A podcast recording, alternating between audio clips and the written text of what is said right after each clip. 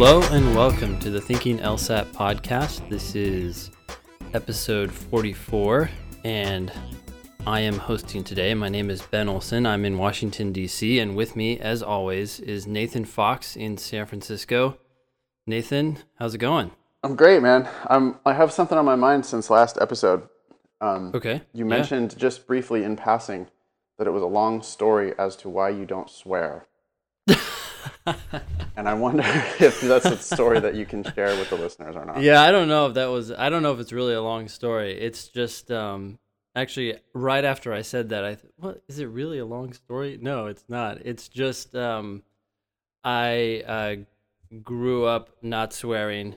Uh, you know, big no no in my family. So I find myself um, finding all sorts of alternatives to express myself uh, in class, and I feel like the podcast is an extension of class. Um, but every now and then, you know, the only way to express yourself is with a a proper swear word, which I'm not very good at because I don't usually do that. But yeah. I feel like the podcast is an extension of my class too. That's why I swear so much on the podcast. yeah. good, yeah. So yeah, that's it. It's not a long story. hey, um, well, thank, thanks for that. I was. I've been wondering for two weeks. I've been wondering. Um, I have a big announcement, but uh, let's go through this uh, like teaser agenda first, and then I'll, I'll make my big announcement. Sure. So today we have a lot of good questions, actually. Someone uh, who's been studying for a really long time and still stuck in the mid 140s and wondering whether uh, she should take the, or he, actually, I don't know, it's anonymous, but he or she should take the, the October LSAT, which is in just like a week and a half now. Um, someone else uh, has been preparing a lot and uh, his scores are slipping as the test day approaches, and he's wondering what to do. Someone else is wondering how to go faster on the games, which is a very common question that we get. Someone else is also wondering, should we worry about the writing sample? Quick answer to that, not very much, but we'll we'll go into that a little bit more. And then the last question is, are early decision programs worth it? Yeah, that's a good question. I think things have changed recently with the schools, you know, not having as many applicants, but we can get into that in a little bit more. But a lot of good stuff, and then we'll go over. Well, we should start with a with a game uh, from the June 2007 test. But before we talk about that, uh, you have a big announcement. Uh, yeah, man. I've been uh, very busy these last couple weeks, and one of the reasons why is because I am about to move. Uh, not full time, but I'm about to move half time to Los Angeles, uh, which is exciting and kind of scary. And so I have uh, already made myself available for private tutoring in Los Angeles. If anybody listening is in LA and you're looking for uh, some help, I am already available. You can book me through my website in Los Angeles. I'll be in LA about half time, and I'll be in San Francisco about half time. And um, as always, I'll be always available on Skype. So those are the three different options right now for private tutoring for me. So I have to know why are you doing this to yourself? well, um, yeah. So I uh, live alone in San Francisco, and I have two really, really good friends in LA who I visit a lot. We hang out a lot, spend holidays together, and whatnot. And uh, they've been like begging me to go be roommates with them in Los Okay. Angeles. Mhm. And uh, because I'm single and don't have any kids and don't have any plans to have any kids, I can do things like um, live half time in two different cities. and uh, my plan with uh, with Mike and Nikki is in LA is going to be basically to play board games all the time and uh, drink and play video games. And um, so yeah, I'm, which is what we do when we hang out on holidays and whatnot.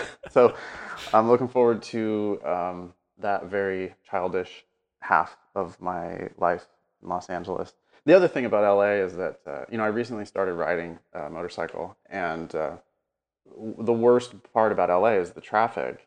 Mm. But with the motorcycle, there is no traffic, and so I was down there um, over Labor Day. I was down in LA with the bike, and I just realized that like, oh my god, I can go in any direction uh, quickly, and I can go explore this whole new place. And uh, it felt like playing a video game a little bit when you get to a new level and you have a whole new map to explore. Okay. and uh, I have explored the limits of the map here in San Francisco. I have, you know, there's nowhere that I haven't been because I've been in Northern California my whole life.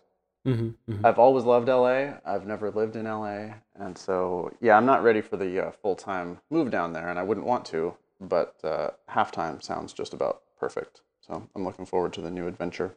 So what you you must have a pretty set schedule, right? Because you have to come back and teach your classes. So you're gonna like fly down on Thursday or Friday, and then come back on Tuesday morning or something. Yeah, I haven't quite figured it out yet. My schedule for the for January is still kind of up in the air. So Okay. I'm gonna I'll, I'll rearrange things a little bit. Like I might start teaching Tuesday Wednesday instead of Tuesday Thursday. Mm, mhm. Um, I don't think that would be a huge problem. Maybe I don't know. Who knows? We'll we'll see how it works out with the in-person classes. But basically, you know, I make my own schedule, so I can make it however I want. Yeah. And uh, yeah, that's the plan. Well, you, so you know that uh, E- Elon Musk owns uh, Tesla, which is in Palo Alto, and uh, SpaceX, which is in LA. And on Tuesday morning, he flies from LA to Palo Alto, spends two days there, and then goes back to LA, if not to New York or other places. So maybe you could, um, you know, Hitch a ride. Yeah, Uh, just shoot him an email. if Elon's listening, I would definitely take a ride. Um, my plan was to actually ride uh, back and forth just so that I don't have to fuck around with the airport and whatever. Oh wait, hold. So you're gonna take your your bike down there? I'm actually looking for a new bike so that because my plan is to have a bike here and a bike there and potentially a bike to take back and forth because I for the for the freeway blast on I-5 it's like sort of a different bike than the bike I would really like to be riding around in the city. Okay. yeah. Um, so I'm, I'm looking for like a one of those like sport touring bikes or something like that, like uh, so that I can go 100 miles an hour on I-5. Well, So- in between. Yeah, I I'm from California, but as a Northern Californian, I never really went down to Southern California, California, except for maybe Disneyland when I was a kid. So I just have this memory though that it was really far. How long is the trip? Yeah, from San Francisco to Los Angeles is about 375 miles, something like that. Mm-hmm. Uh, a lot of it is super boring I-5 driving, which is Okay. just middle of nowhere, kind of cow shit smell. Um, it's like not the most pleasant part of the world. In fact, Okay. it's maybe one of the least pleasant parts of the world that I know of. Um, I can say that because I'm from there in the Central Okay. Valley. Uh, We're gonna get angry listeners now. All three of them from that area. Yeah, no. People in Bakersfield, I don't think, are really listening to the LSAT podcast. They're listening to the like. Hey, we got people from Qatar, right? So maybe. Uh, That's true. We do have people from all over the place. Um, yeah, it's it's just like really 100 miles an hour, just like literally like 100 miles an hour, just just blasting on I-5, and so it doesn't take as long as you think because because you're just going so fast and it's, it's Yeah. so straight. huh? Yeah. Um, once you get down to within you know 90 minutes of Los Angeles, then you like hit the grapevine, and then it becomes interesting again. Mhm. But there's there is like a solid couple hours where you're just blasting on I-5, and it's super boring. But the airport is also super boring, and by the time you get to the airport Yeah, the whole And time. get on the flight. Checking in and everything. and then get out of the airport, it's like you know that's already going to take a few hours anyway. I don't know. I just I'm I'm envisioning myself being on the bike instead of being in the airport that often. Cool. Well, Yeah. let so us know how it goes. Well, it'd be interesting to see what it's like to live in two places, um, Yeah, by choice in such a way. you it's know? interesting. My my friends are also um, they're a couple, but they don't intend to have kids, and they're you know coming up on forty now, and they don't have any kids, and they just like go to movies and play video games and play board games and fuck around, and we've been talking about it a lot, and they're like, well, hey, we have this like non-traditional lifestyle of not having kids, and we why not have a roommate when we're 40 years old and fuck around and play games all the time? I'm like you're right. We live in cities and people aren't going to judge us. We can do whatever we want. All right that's what we're going to do Yeah. so anyway i'll be uh, broadcasting on a future episode of the thinking lsat podcast you'll hear me say nathan fox in los angeles which will be fun yeah. and uh, if you're in LA and you uh, are connected, especially if you're connected to any pre-law groups or anything like that, uh, boy, I'd love to come and uh, do like a free Logic Games seminar at your school. just to meet some folks. So if you're connected, please send me an email, nathan at foxlsat.com, and uh, I will, I'll come talk to you and your friends. And uh, even if you're not connected to a group like that, but you're in LA and you want to have a beer, uh, same thing, nathan at foxlsat.com. And next time I'm in LA, I'll, uh, I'll come say hi. Awesome. Well, uh, did you have any other big announcements other than a dual life that you're going to start living? No, that'll that'll be it. We'll see. Ne- next episode, maybe I'll have some new announcements to make, but I don't know. That's it for now. Okay. All right. Well, um, should we jump into the game from June 2007? Would that sure, be? why not? Yeah. Okay. So we're looking at the June 2007 LSAT, which you can download. Uh, just Google June 2007 LSAT, and Google will probably actually finish that search Yeah. for you because it's pretty common. Anyways, it's a free LSAT, and we're looking at section one. This is the first game in this section, and it's a little hard to talk about games, logic games, uh, uh, through a podcast because you can't draw out the game, which is really the most important part of it. But there are a lot of other things about games that we can talk about, and hopefully you can take those away and use them as you uh, encounter games. Uh, one question that I get a lot is I understand that there are ordering games or sequencing games, whatever you want to call them. There are grouping games, um, and then there are games that sort of combine ordering and grouping. But I'm not sure how to figure out what type of game I'm looking at or how to set it up. And so I thought maybe as we read through this, we can talk about some of the clues that tell us right away what type of game we're looking at. Uh, this one's a little bit of an easier game, but uh, as we go through these games in this test, I think can get a lot of insights. In any case, Nathan, do you want to start reading this game or do Sure. you have anything I- else you want to say? Yeah, well, I mean, I would just say it, game identification is a critical skill, right? You you have to be able to um, figure out what type of game you're looking at. I got some feedback from a student, you know, asking um, Nathan, why don't you do more teaching us games divided up by type? You know, Mhm. I I looked at other books and they do a lot of drilling games by type. Mm-hmm. And why don't you, you know, I think it'd be more, you know, why are you always just giving us a random game and having us figure out, you know, having us figure it out? That doesn't seem fair or whatever. And- I like that. Yeah, I don't think they actually said that, but that was kind of the, was, we can imagine they said that. Yeah. That's just unfair. that was sort of the sentiment of it, of like, or just, you know, like, this is difficult. Why are Yeah. you just throwing a random game at us? Sure. Well, the reason why I do that, and the reason why I don't do a lot of drilling by type, Mhm. is because when you open up the October 3rd LSAT or whatever LSAT you're taking, it's not going to say, here is a grouping game at the top of the game. And it's not going to say, here is a sequencing game at the top of the game. So why are you practicing like that? Mhm. You know, if if all you do is become, oh, okay, I'm the master of the sequencing games and I'm the master of the grouping games, but then when you if you freeze up when you see a new game because you don't know what template to use, then you're not going to perform very well on the test, right? Yeah. So I think this is why, and I believe you do this too, right? You do a lot of mixed sections in class.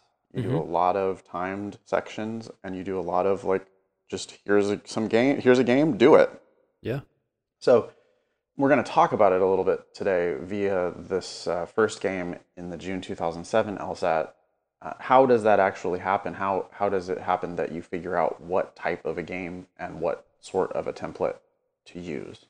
So this game, uh, questions one through five, and I'll just read the setup. It says, a company employee generates a series of five-digit product codes in accordance with the following rules. Codes use the digits 0, 1, 2, 3, and 4, and no others. Each digit occurs exactly once in any code. The second digit has a value exactly twice that of the first. I think at that point, that's where I know what type of game this is. Yeah, I would I would agree completely. Um, there's sort of hints that it's an ordering game, and chances are it's an ordering game since about half of the games on the LSAT are some sort of ordering game. But right there, you're talking about the second digit, you're talking about the first digit, you're thinking this is going to be ordered, I'm sorry, or sequenced, however you, whatever you want to say, in some way, and I'm going to think about ordering this from left to right. Is that what Yeah. you're thinking? Yeah, then the last rule says the value of the third digit is less than the value of the fifth digit. So at that point, you put it all together. And by the way, I mean, do you teach your class to read the whole setup and all of the rules before they start writing things? I actually teach them a, a couple options Okay. because I do end up drawing the rules as I go if I'm very confident what type of game it is. You know, so many games they start out the same way. I know what it is right away, and so I just start drawing it. And when people say, "Hey, I'm not sure what type of game it is," and they feel the need to start drawing, I say, "Well, don't draw. Just read the whole thing, and then you'll you're much more likely to feel confident about what type of game it is. And if even if you're still not, look at the first question. Sometimes seeing how the first question is asked can give them a clue as to whether it's an ordering game or a grouping game or some other type of game, a mixture of those two. Um, but yeah, I mean, I guess I I start drawing as I go unless I'm not sure what's going on and then I just read all the rules. Okay. Yeah, I, I think that's a I think that's right. There are times where you're just going to see right through the game immediately, and I guess in that case, if you want to start writing right away, I suppose that's okay. I do feel like it only takes you 20 seconds to read through the setup and all of the rules, Mm-hmm. and you might figure out that you would be better off starting with the fourth rule Mm-hmm. Mm-hmm. when you make your Mhm. diagram. You know, especially in a game where you're going to be able to link a bunch of rules together. Yeah, I, I agree. When you say start with the fourth rule, I mean the first thing that I'm trying to do is create the like the structure of the diagram itself. Yeah. You know, the the slots, Yeah. and that is often in the paragraph, not always, but often it's kind of revealed in the paragraph. But Sure. You're saying after that, then you might want to start with the fourth rule or whatever, depending on how Well, these things. Yeah, on a game, I mean, because the games that we're gonna really crush are the games where we can link a lot of the rules together, right? Yeah, Uh, that agree. happens in sequencing games, and it also happens in grouping games. hmm But uh, frequently, it's if the first rule says, you know, if J then K. hmm hmm Well, if that doesn't link neatly to the next rule, I might not want to start by drawing if J then K. I might want to leave it there for a second and Mhm. sort of start with a rule that clearly links to another rule. hmm hmm So That makes sense. yeah, so I mean, I think you're right. I might be already drawing a template like, oh, there's four spots in the in group and there's three spots in the out group. You know, something like that I could draw. hmm But especially with regard to the rules, when the rules are going to link together, I, I, I often will start my picture in the middle somewhere hmm rather than just take the rules in, in the order that they were given. That's interesting. I do that too sometimes. Uh, I also notice that I will sometimes just draw the first rule because I'm sort of in this default mode of drawing as I go, Yeah. which doesn't always happen. Again, if if it's not clear to me what's going on, I read the rest of the rules to figure that out because I feel like that's the most important thing first and foremost. But once I have that figured out, sometimes I will draw the first rule and then I'll look at the second and it won't link in, and I'll just scan down and say, okay, what's another rule that deals with K or J, so I can then link that in right then and there instead of drawing the first rule, drawing the second rule, and then realizing now the second rule is kind of in this awkward position right next to the first rule. I need to erase it and Right. move it somewhere else. It's just adding clutter and delaying. I Yeah, think. so we're totally on the same page with that, right? It's it's definitely like a measure twice, cut once sort of a Sure. thing. yeah, Um, the people who draw the most do tend to do the best, at least in my experience. mm-hmm.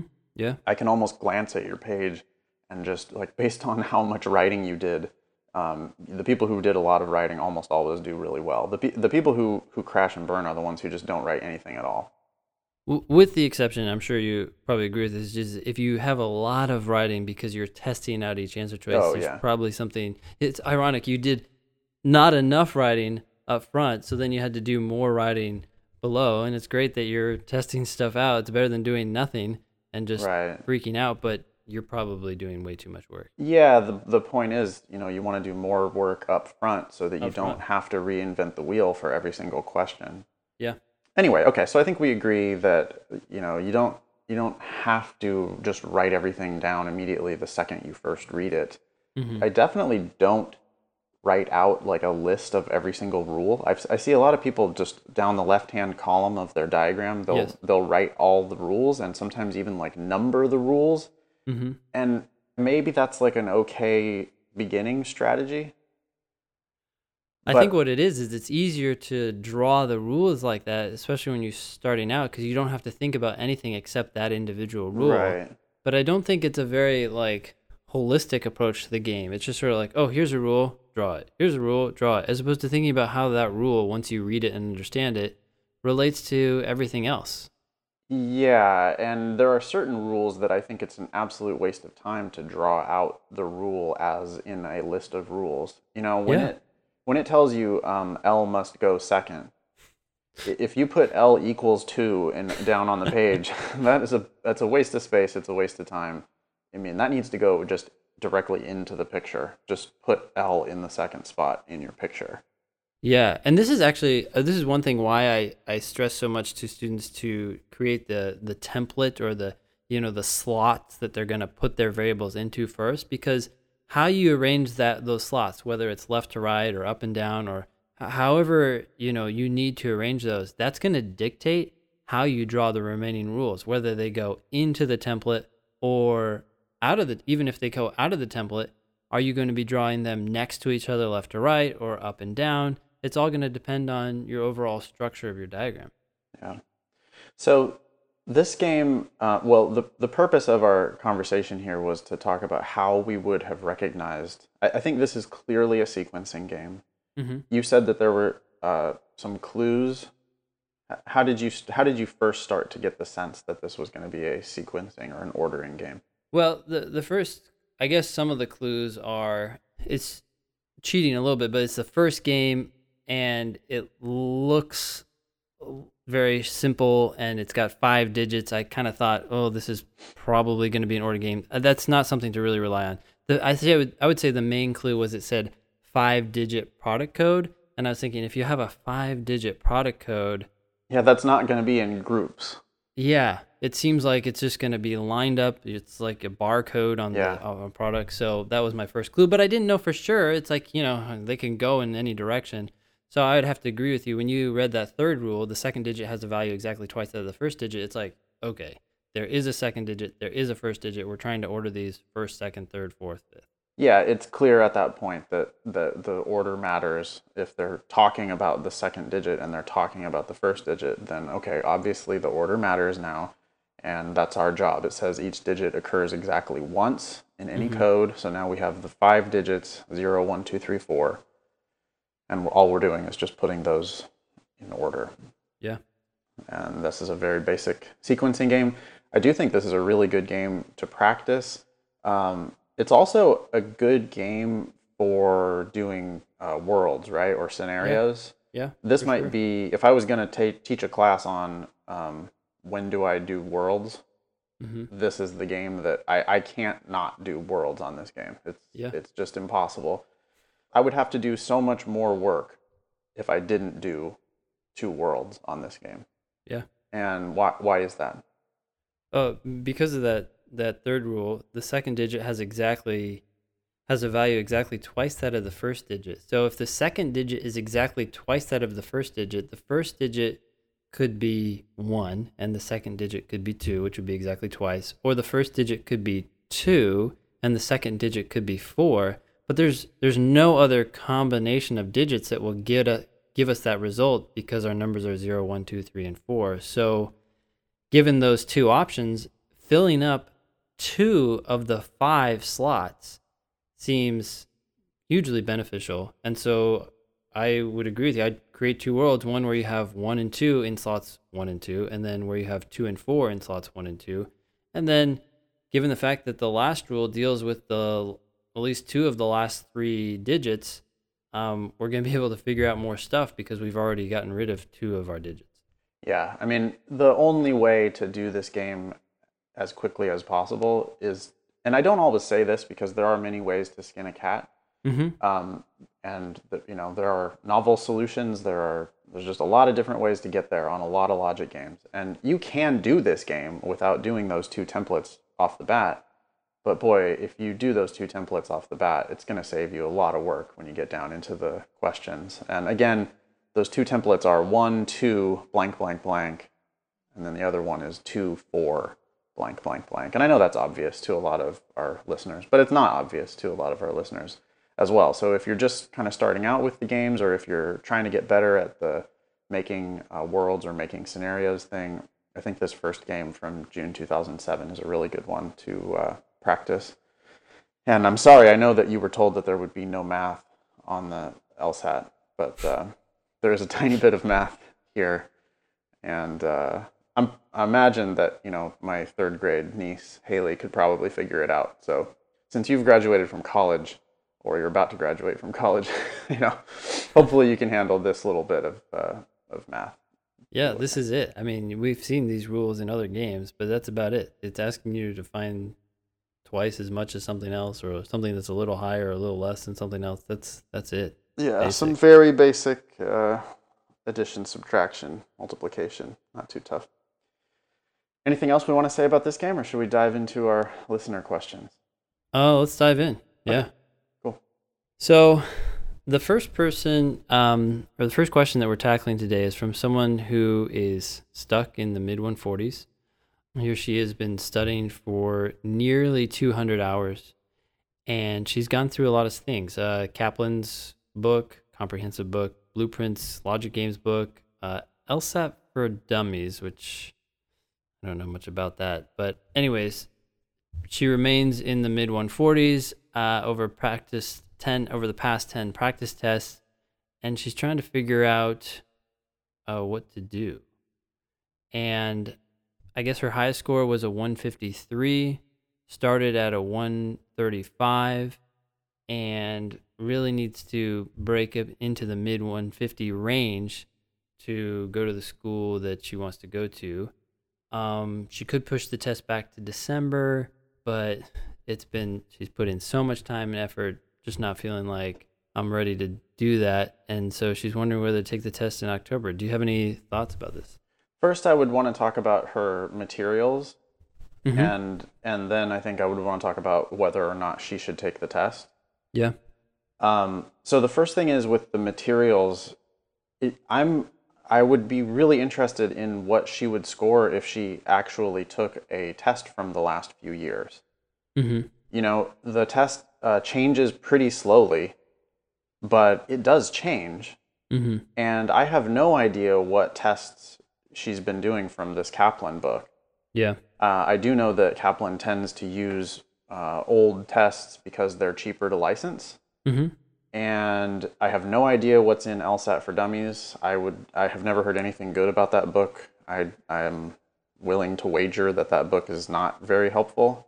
Mm-hmm. So that's my you know I, I think she could do some self diagnosis. She says I have the book of the most ten recent LSAT tests, but I haven't started those yet. Mm-hmm. And I feel like that's a bit of a mistake. You know, if you're going to study 200 hours but you haven't yet done any of those most recent LSATs, well, that's not the strategy that I would recommend.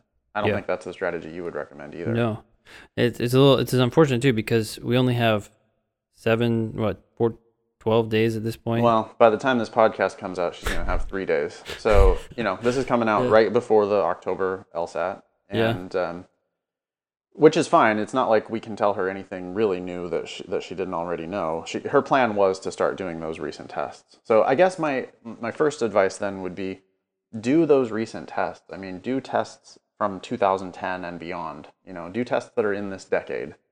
Mm-hmm. Time yourself, score yourself, and then then see what your score really is. Because when you're doing old tests who knows? I mean, you might be doing tests where the logic games are a lot harder and just sort of beyond your level. And I don't know how predictive her 145 to 148 recent range really is if she hasn't been doing recent tests. Yeah. So I'd start with that. Her diagnosis might change a lot if she starts actually doing those recent tests. I agree. She started at 145, uh, 135 and is now 145 to 148. That's a pretty solid improvement. We have no idea what her ceiling is, right? We nope. you know, this is why you do lots of practice tests and why you keep track of your results. Because if her scores are still going up, then, you know, she's still going up. And if you're still going up, then you have a choice. Do you want to take the test or do you want to wait and see if your scores continue to go up? Yeah. Um, so I guess we don't really know. The decision about whether or not to take the test is a tough one, and it's really pretty personal. My opinion would be that if you're still going up and you have no idea what your ceiling is, then it's probably silly to sit for the test. I, I agree because I think well, I mean, we'll have to see. She have to see what she gets on these these recent tests, but let's assume that she ends up scoring upper 140s. Still not quite into mid 150s, which is totally possible. I don't think she's going to get into any good law schools or even just, you know, law schools that at least can provide some sort of valuable legal education with those scores. Do you agree? With a 145 to a 148? Or even upper 140s. Let's say all the way up to 150. I mean, I would still be pretty hesitant about the schools that would accept that. Yeah, I mean, I don't, I'm not sure I really agree 100% with that. I, I do, though, I mean, I cringe when I think about someone scoring 148 and then going and paying full price to law school. Mm-hmm. I, I, I do cringe because law school is super expensive, it's super time consuming. And if you really busted your ass and if 148 is the very best score you could achieve on the LSAT, then I feel like law school is going to be very difficult for you. You're going to have a hard time competing for grades. You're going to pay $150,000 or more. And then you're also going to have a probably a really hard time with the bar exam. So that's not not everybody. Some people are different. Some people are exceptions. I mean i do know people who have gone to law school with less than a 150 and ended up very successful. Yeah. Um, but i feel like that's the exception far more than it is the rule. So i i usually look at you know i i, I want people to get to 155 mm-hmm. if they get to 160 then i'm totally comfortable you know with them going to law school if that's really what they want to do um, somewhere around 150 is my sort of cringe cringing point. Now that's mm-hmm. not I don't care about what your first test is because I've seen students go from the 130s to the 160s. You know, that's so I don't I don't really care where you start. But if you're going to finish at 150 and you really gave it a really good effort, then I do question whether law school is going to be a good investment for you. Yeah. And as part of that effort, we I would want to also know. I'm sure you would want to know as well. Is what strategies is is she using? Because um, like when she takes these tests, uh, test 62, 63, those are the first tests in the most recent book of official tests. I would tell her to put them into the score tracker, which is yeah. at strategyprep.com forward slash tracker. I would mark the questions that she didn't have time to get to so that she could see what percentage of the questions that she's actually answering does she get right?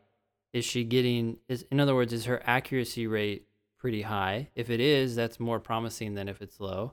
I would also look at the questions that she got to, that she got wrong on the there's a page in there it's called the priority page and when you go there, you'll see the questions that you got wrong and you'll see the difficulty level. And if a lot of those are difficulties four or five, that means a bunch of other people got them wrong as well. But if they're difficulties one and two, you need to look at those and say, most people, the vast majority of test takers are getting these right. Why did I get this wrong? Is this a silly mistake? Can I understand it now, figure it out, fix it?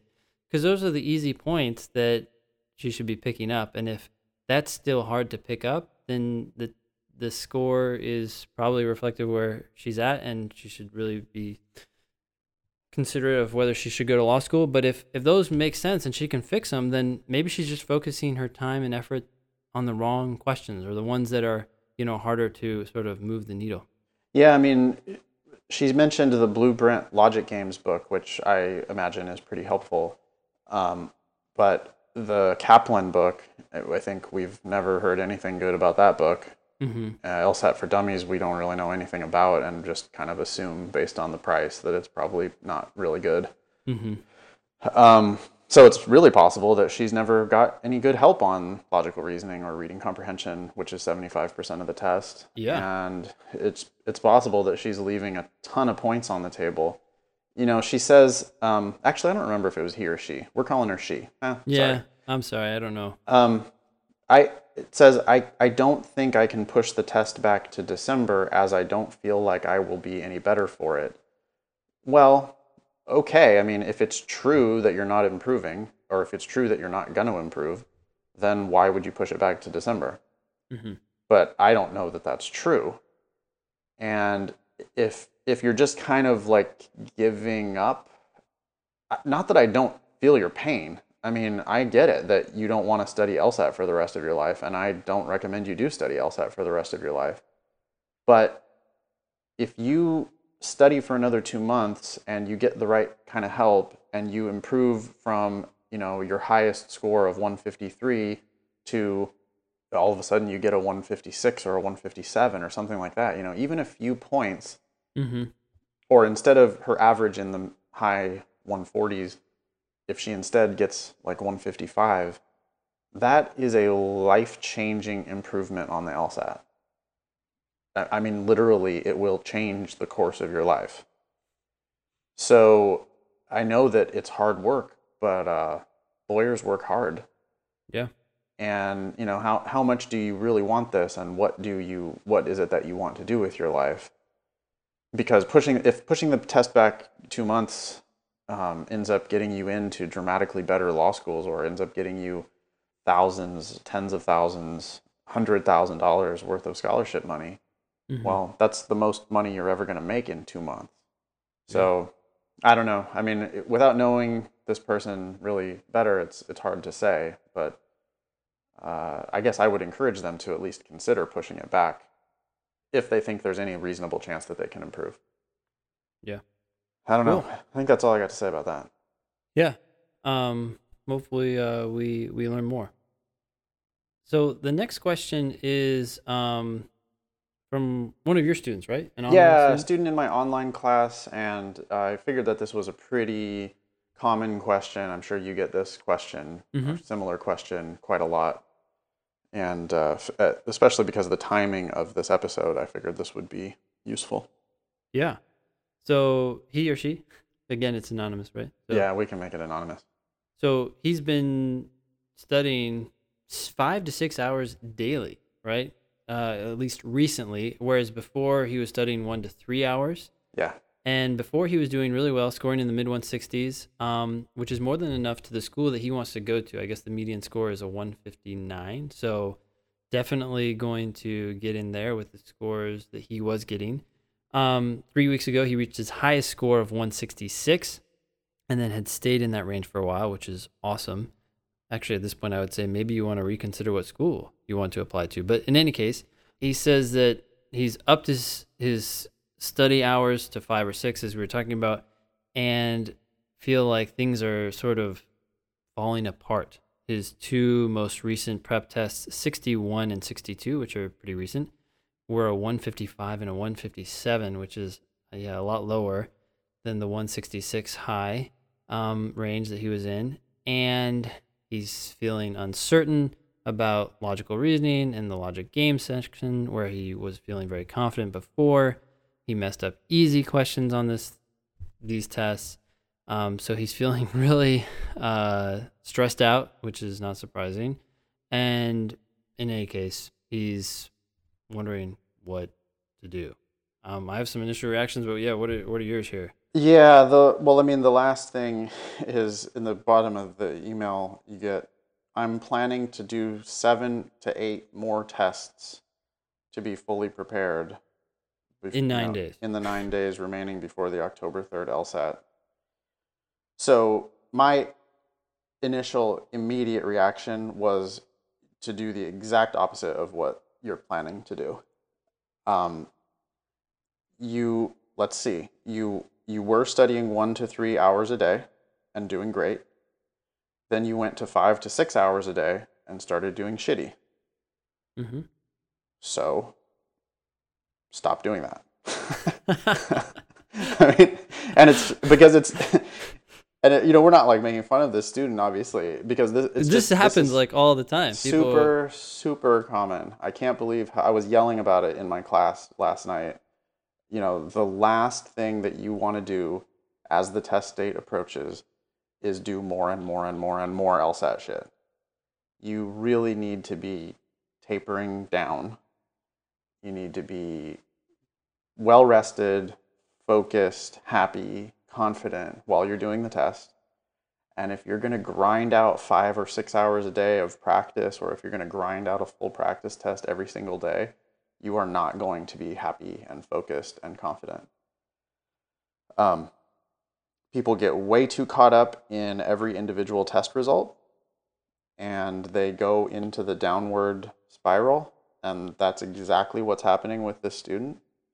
You know, the last two days have really crushed my confidence. I got a 155 and a 157. Well, you know, you need to step away from the LSAT books, period. Yeah. I would say you need to take at least a full day off, probably mm-hmm. a couple full days off. Yeah. And you need to be, you know, when you come back to the test, you need to be sort of itching to come back to it. You need to be like happy to be coming back to it. Because this is this is definitely the burnout downward spiral. Mm-hmm. And that's what happens when you do too much, especially when you do too much at the very last minute. I think the perfect analogy is working out. Like if you went to the gym and did heavy weights, you know, you did a bench press or something Monday and then Tuesday and then Wednesday and you say on Wednesday, why are, why can't I do as many reps as I yeah, did totally. yesterday? Oh, I'm gonna do more. I'm gonna double up tomorrow. I, I gotta get. I gotta get back. I gotta on do track. more. Yeah, it's just you have to take a break. Your mind needs to rest and process uh, what you're learning, and you need to be focused to do well. It it's it's really bad when people take tests late at night and then they do poorly and they wonder and i wonder i don't know when we're t- when we're talking i don't know when they get questions wrong i'm like i don't know if this is because you didn't understand it or if it was because you weren't focused and you couldn't just think clearly in that moment and so now we're here scratching our heads for half of these questions how many of these are things you really need to work on and how many of these things are um, just silly mistakes. I mean, we can kind of figure that out based on how difficult the question is, what they think about the question now, but it's all sort of up in the air. You don't want to put yourself in that situation where you're second guessing your scores because you don't know if they really f- reflect your abilities. Yeah, you've done the work. You reached a highest score of 166. This is way above the median of the school you want to go to. You deserve this school. You deserve a scholarship to this school. Mm-hmm. But you need to just realize that that work that you've put in isn't going to go away. You're not going to forget. But your mojo is really, really important here. So uh, take some time off and come back to it when you're feeling better about it. And I think you'll be, it'll be like fresh air coming in, you know, and you'll just all of a sudden it'll be easy again. An analogy that I like to use is golf. I, I talk about stupid golf analogies all the time because I'm like a dorky amateur golfer. Mm-hmm. Um, but I, I've played golf since I was a kid, and that means that I have like a d- decent little natural kind of a game. You know, I don't. I I, uh, I learned how to play, and Mhm. once you learn how to play, then you know how to play. But if I play a lot, if I play too much, if I start practicing a lot, it can actually be detrimental to the skills that I have because I start trying to over engineer it. You know, I start, I get too invested in it. I get like I'm, I'm, I get super results oriented. I start judging myself for every little mistake. And then next thing you know, it's like I've never played golf before. You know, it just, it disappears. And it's amazing. My buddies and I, who are similar uh, kinds of golfers, we, we call it the reboot where we essentially just put our golf clubs away for two weeks or a month and come back to it. And you come back to it, and all of a sudden you're like hitting it like you did when you were 10 years old, back when you didn't care and you were good, you know? Yeah. So I'm not saying take two weeks off. I'm not saying take a month off of the LSAT, but I think you'll be amazed what'll happen if you just take a day or two off and uh, come back. Yeah, and I would. I mean, uh, this is maybe this is a, a little random, but I was just thinking if if this student did nothing between now and October third, I'd be willing to bet a lot of money that he will score higher than a 159 and a decent amount of money that he'll score higher than a 163. Yeah, you you can't score a 166 by accident. And he did he stayed at that range for a while, right? Yeah, right. This this we're talking about this student has done 30 plus practice tests, okay, which is a solid amount of prep and has reached 166 and has been solidly in the mid 160s. I mean, you're a 160 something, right? I, this student is a 163 plus or minus. Mm-hmm. and you you can't get like accidentally plus 10 but you can get accidentally minus 10 if you are really in that burnout downward spiral. Yeah. and so that's all that has happened with this student is confidence now has been crushed and that's because you overworked yourself and you're judging yourself. And i mean i envy the work ethic. I wish i had the work ethic. I don't but sometimes that work ethic actually becomes detrimental when you're just putting in too much too much too many hours too much effort too too much investing your emotions in it.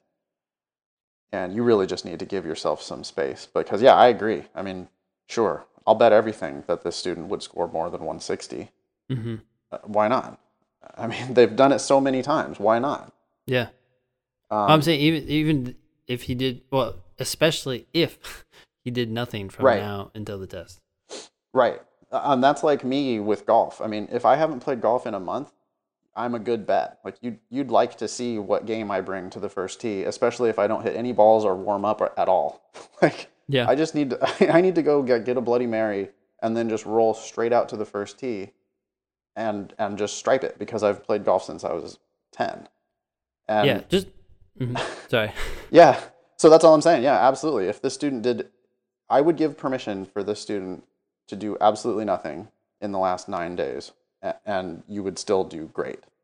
I mean, to be clear, for any of those people out there who are like, "Oh, okay, I got it. I, I don't need to do anything." Obviously, in this context, with someone who has taken so many tests, put in so much time, and done so well on so many tests, that's why his problem is the is the opposite of some people's problem, right? Some people aren't doing enough; they do two hours a week, and they need to pick up their game.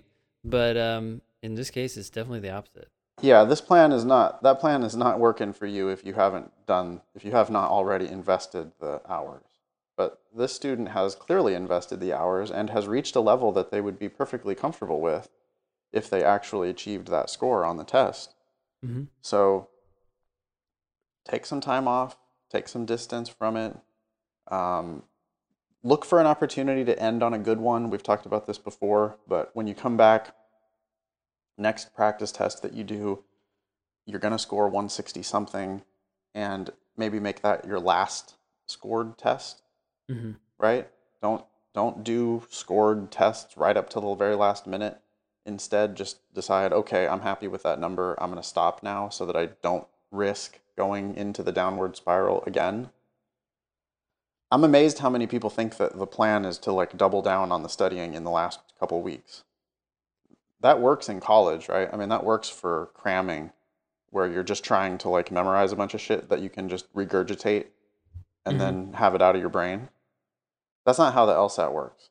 No, I mean I think some people benefit from dub- doubling down, but, but that's only because they haven't been doing enough. And no, so now they're doing, they're actually paying attention. They're actually reviewing the questions they got wrong, and they're finding themselves making progress. But Yeah.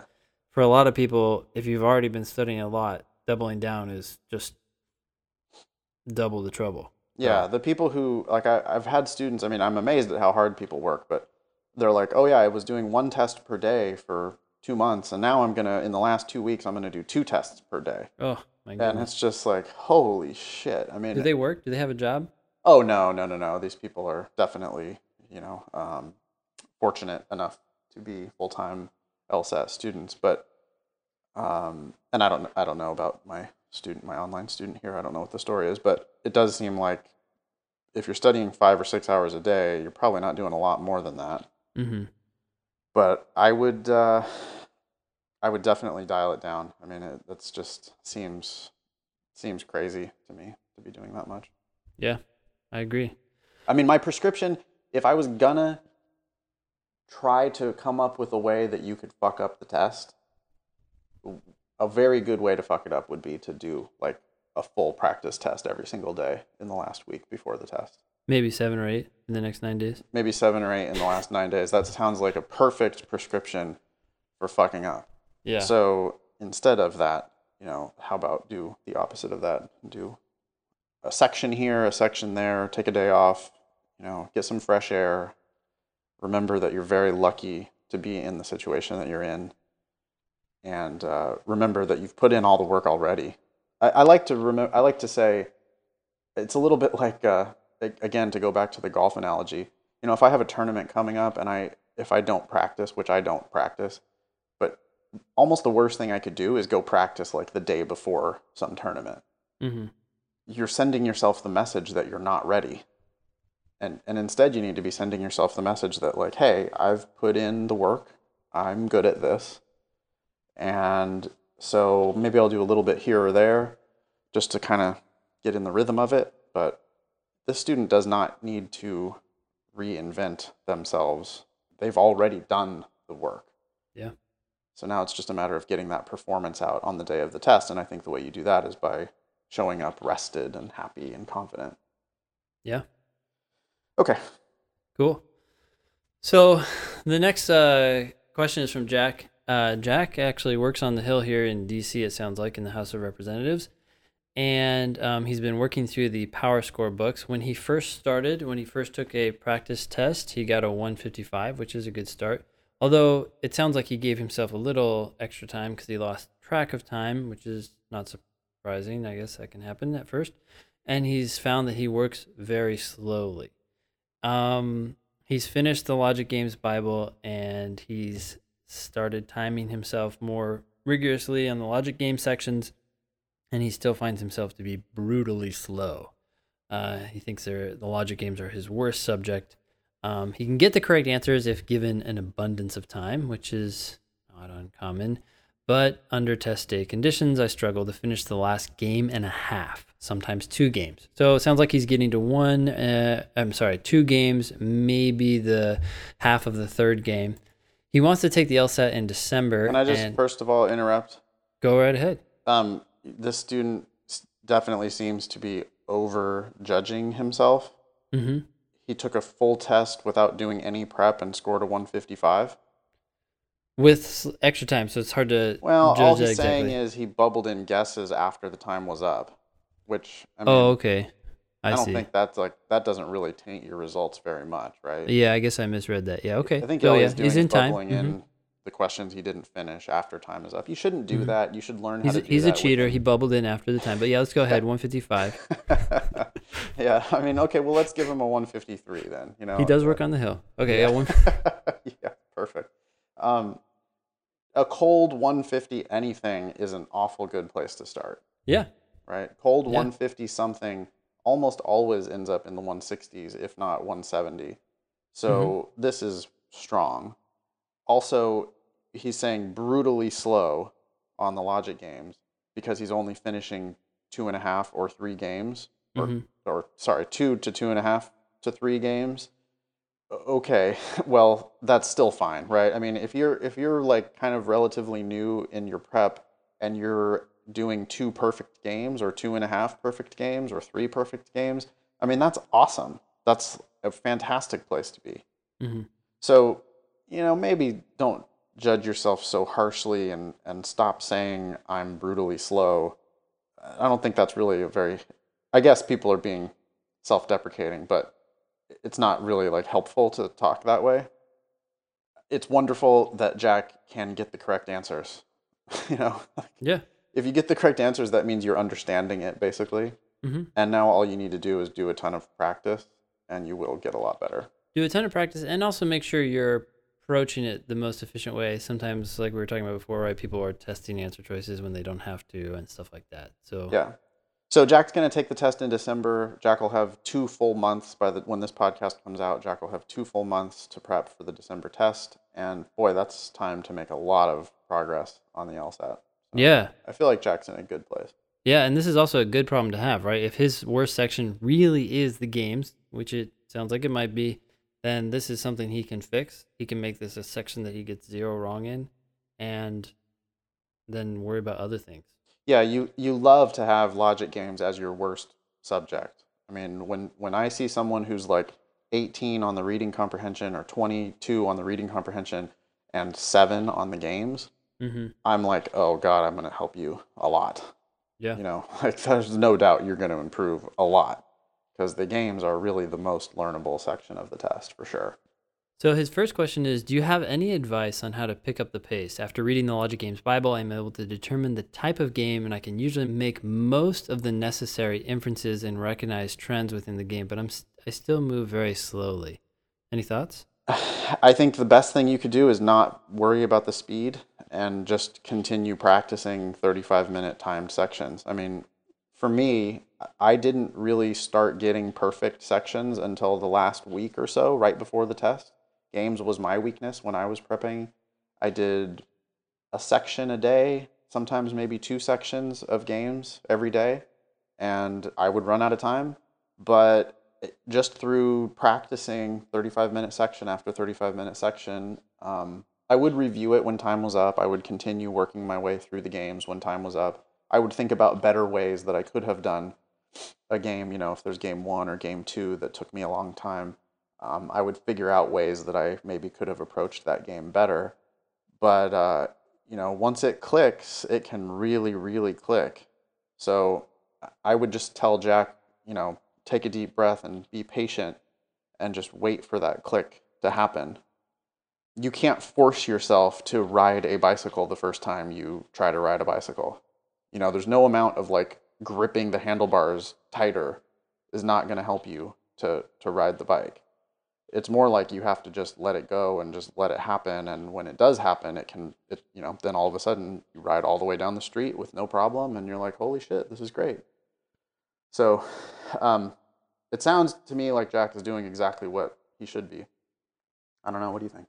Yeah, some uh, I often encourage students. I shouldn't say often. I always encourage them to, at least at the beginning, uh, take their time on the game, make sure they're doing it right. And so I think we're saying the same thing there. Don't worry. In other words, don't worry about the time. Worry about how you're approaching the game. Are you setting it up correctly? Are you answering the questions correctly, and so forth.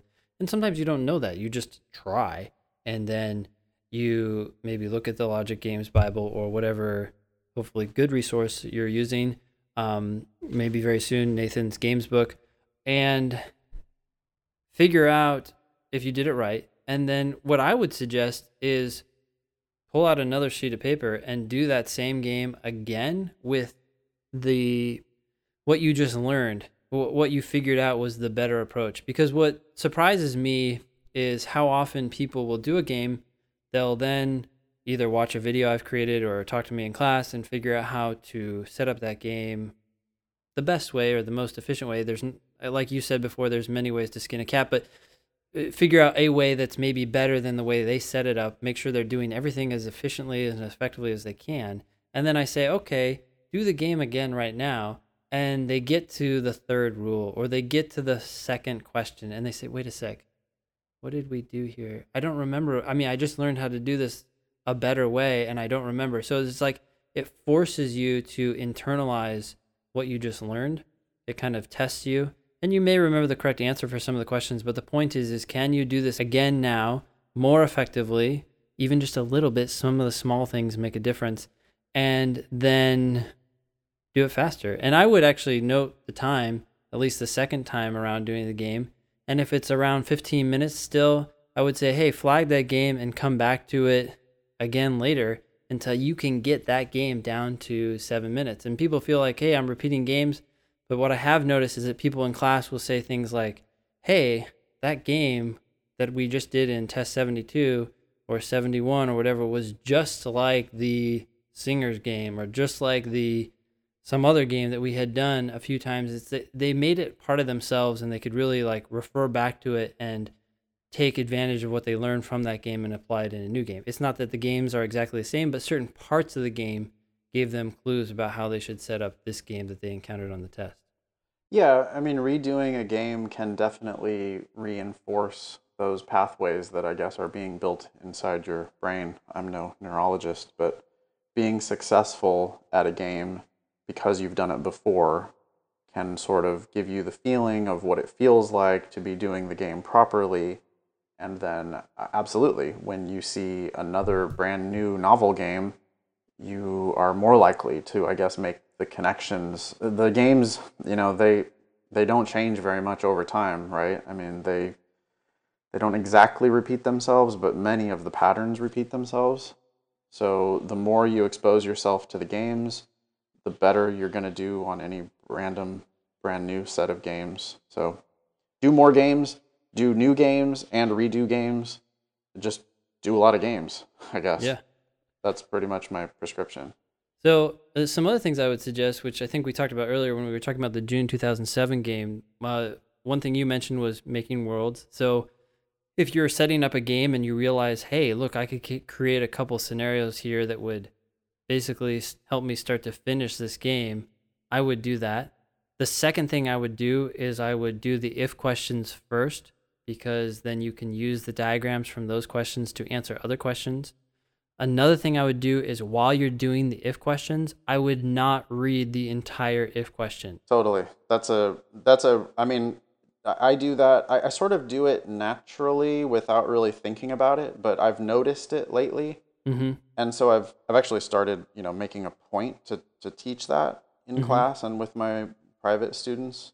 Uh, just to go, let me we'll give an example, okay? Sure. Um, back to the June 2007 LSAT, uh, question number one actually says if the last digit of an acceptable product code is one, comma, it must be true that, and then there's a bunch of answer choices. Well, I think what Ben is saying is, and I couldn't agree more. I don't think I even see what happens after that comma. I, I go, I just go right into thinking about what happens when the last digit of an acceptable product code is one. Yes. Exactly. In this game, because we already figured out that the first two digits are either one, two, or two, four, if the last digit of an acceptable product code is one, then the only world that can happen in is in the two, four world, right? So it's going to be two, four, blank, blank, one. Mm-hmm. Mm-hmm. Once you figure that out, then it's okay to read the rest of that. That's when we would read the rest of that question. Yeah. And now it says it must be true that, and right there, the very first answer, the first digit is two. Exactly. Yeah, no shit. That's the answer. Yeah. And so what we're saying is when they give you a new clue in these if questions, you need to follow that new clue to the to as far as you can follow it before attempting to answer. There's just no point in attempting to answer. There's definitely no point in looking at the answer choices at all until you follow the implications of that clue. That clue always, always, always leads to some other thing or many things. And you have to figure out what those things are. I mean, that's your job. Yeah. You figure out what those things are, and then by the time you come back and actually read the question part, because it doesn't matter if it's a must be true or a must be false or it could be true or it could be false or what the answer choices say, who gives a shit? The important thing is figure it out that if the last digit is one, then the first two digits have to be two and four. Yeah. And once you make that leap, then you can go in and try to answer the question. No, I, I agree completely. That's exactly what I do. Um, sometimes students complain. They say, "Hey, well, wait, you started making inferences, and the third inference you made answered the question." I'm like, I have no idea. I haven't even looked at the answers yet.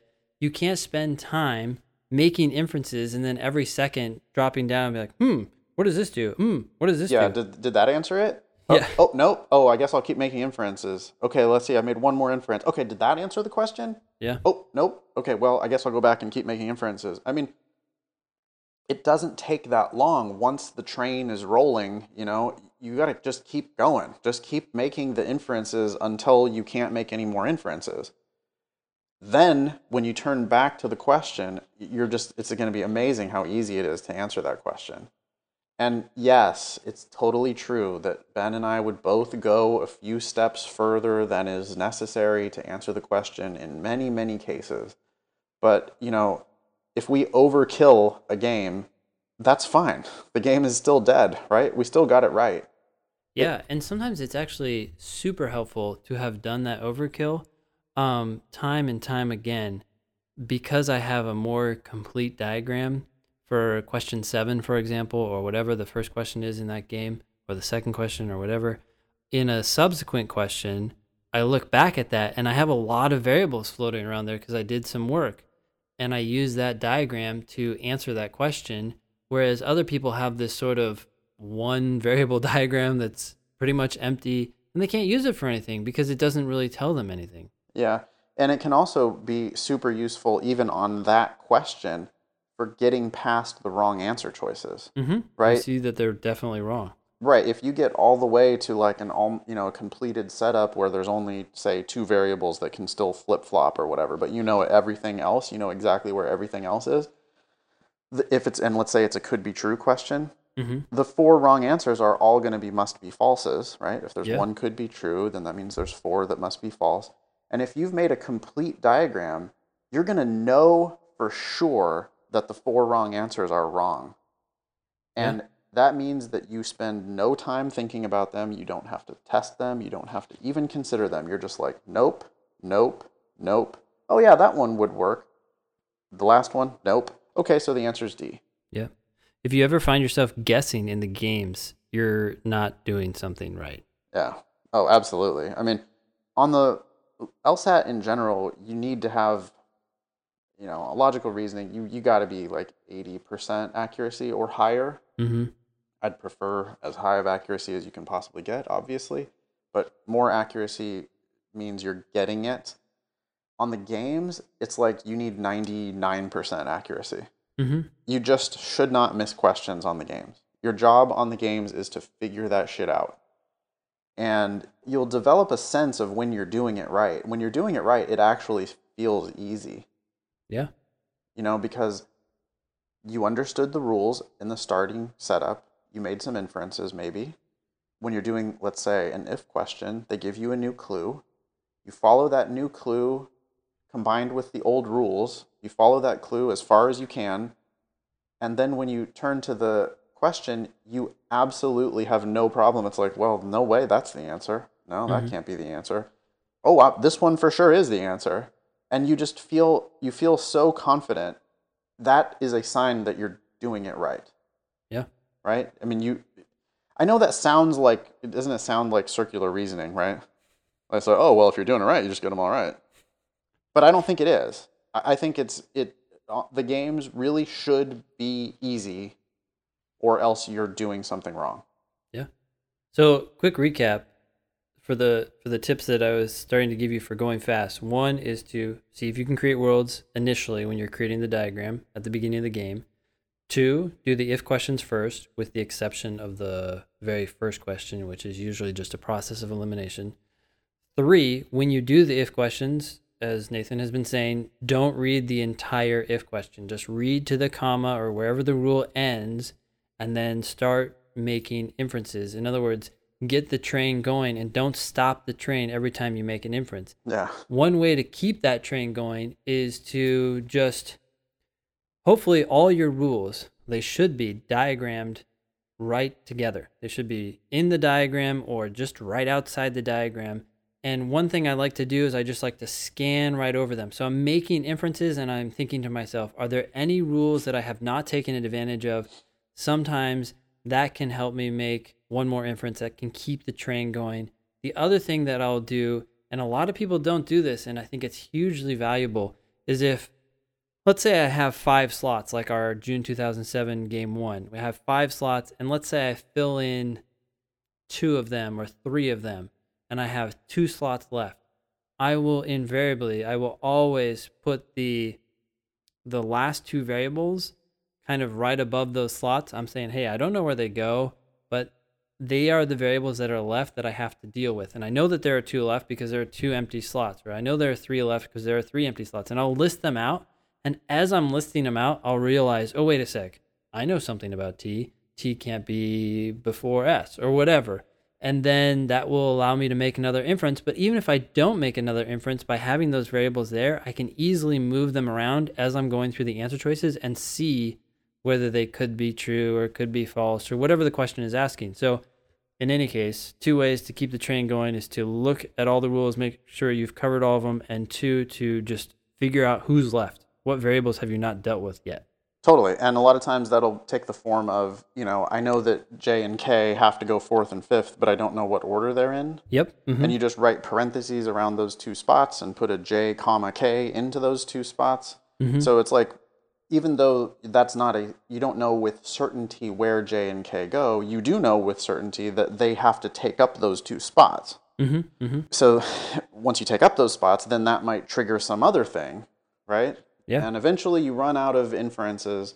And then when you run out of inferences, then you go answer the question. But Yeah, Not before that. And you might not have made all the inferences you could have made, but you just try and you go as far as your Yeah. train will take you, and then you stop and you say, "Hey, I can't go any further. Let's see what I can do." And if it's not enough to answer the question, maybe it's enough to get rid of three of the answers, and you can use the last two against each other to figure out which one is correct Yeah. or where you need to go. But that's the general rule.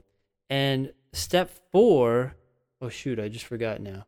Oh well, actually, step four is to um to four and five were these things I just mentioned. Look at all the rules, and five list the variables that are left, even if there's like three or four of them. In fact, the more there are left, the more you might want to write them down and just see, hey, is there anything here that I can actually deal with? Because I might know something about them, but they're when they're out of sight, sometimes they're out of mind, and we don't even think about them. Yeah. I think that kind of moves us into um, Jack's second question. Yeah, so it says you or Ben mentioned in one of your podcasts that you disagree with the PowerScore strategy of listing out all the implications of certain inferences.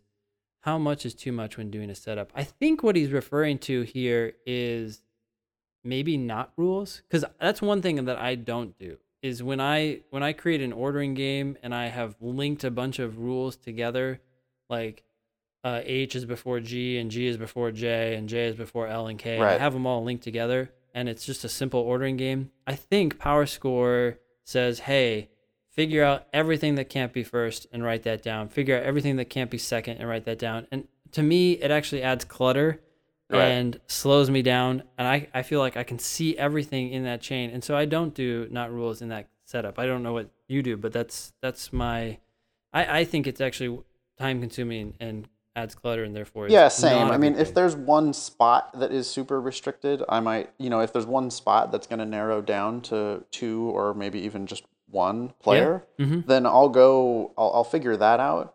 But no, I, I don't need to. There are a lot of these sequencing games. The easiest, I, I feel like, the easiest sequencing games are the ones where you can put all the variables into this one web of rules, right? So you've got J before K before L, and you've also got um, Q before K, and you've also got uh, L before whoever, someone else, and you've got this web of basically all of the players. Well, that's all you need for that game, and you really don't need to take all the time to say, well, because J before K before L, then K J can't go last and J can't go fifth.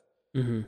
You'll end up with 20 of these inferences that are like people who can't go in certain spots, but it ends up being really messy and just I think not helpful. So that's uh, yeah, that is one place where I think we both differ from the general PowerScore uh, strategy. Other than that, though, I mean, if you're if you make an inference, uh, there's nothing wrong with writing that down. Yeah.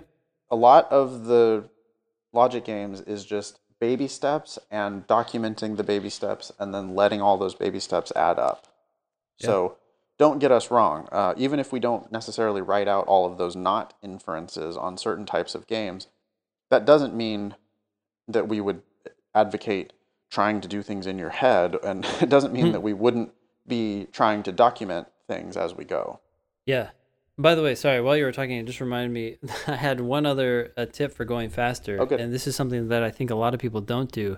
And that is when you encounter an if question, not only do you want to keep the train going, or this is one way, another way to keep the train going in terms of making inferences, but that is a lot of times the if question will say something like, if t is third. And when I think about t being third, I think to myself, oh, well, that means s has to be first or second. And sometimes I'll just note that s has to be first or second by kind of drawing it above those two. So I'm like, okay, this variable's got to come over here. But in other occasions, I might say to myself, it would be really helpful to know whether S was first or second. And right then and there, I'll create two worlds just for that question. I'll put S first and then I'll put S second, and I'm putting T third in both of those drawings because totally. uh, that's what they told us initially. And I'll just complete them instantly. And people are thinking, why are you creating two new diagrams just for this one question? And I'm thinking, well, I am moving fast. I just I didn't yeah. know what to do with S. Now I know what to do with it, and as soon as I know what to do with it, I know what a bunch of other things are going to do. And so all of a sudden I'm done and I know the answer like you were saying before. Everything else I know is wrong. There's no doubts about anything. So the game moves really quickly yeah. and the question moves fast as opposed to you know, wondering what to do, testing out answer choices. As soon as right. you test out two answer choices, you've now just done all the work I've done and you still have three questions to contemplate. Right, absolutely. Yeah, I it's uh, I I frequently end up for um, an if question. I will frequently end up making two scenarios, uh, like very frequently end up mm-hmm. making two scenarios. If that's what needs to happen, then that's what needs to happen. And I think students are because they're in a hurry, right? It's because they're trying to go fast. Then they're like, well, I don't have time to do that. Yeah and so then they don't do it and then they end up testing answer choices which takes forever or they end up trying to do it in their head which um, yeah might work but it also is you know open to making a lot of mistakes. And i think what an expert would do is just because you're kind of going through the game with more of like a zen kind of thing right? You're just like well i see that s must go first or second and why don't i just write out those two possibilities and see if that triggers something else? Mm-hmm and very frequently it does trigger something else. And before you know it, you've got two completed scenarios. And now, again, once you turn back to answering the question, you just go through the answer choices in absolutely no time at all. Mm-hmm. It's an overarching theme, right? Yeah. We spend much less time on the answer choices than our typical student does. For all three sections. Right. We spend more time on the reading comprehension passage, we spend more time on setting up the logic game, we spend more time on analyzing the argument in the logical reasoning. And when we're down in the answer choices, we know that 80% of those answer choices are wrong. And we just don't need to spend that much time with them because we've made the investment up front to figure out the question before we started getting like battered around by those professionally written wrong answer choices. Yeah. Couldn't agree more. Should we go through this? Um, so the rest of the second question from Jack: How much is too much time when doing a setup? Yes. And so, if, if I get a couple minutes into solving a question and realize that I'll need a lot more time, should I still continue with the question? What do you think about those? Sorry, really quick. I, I have yeah. to hop off in three minutes, but oh shit. Okay. sorry, I should have given you more warning. I didn't realize what time it was. How much time is too much time when doing a setup?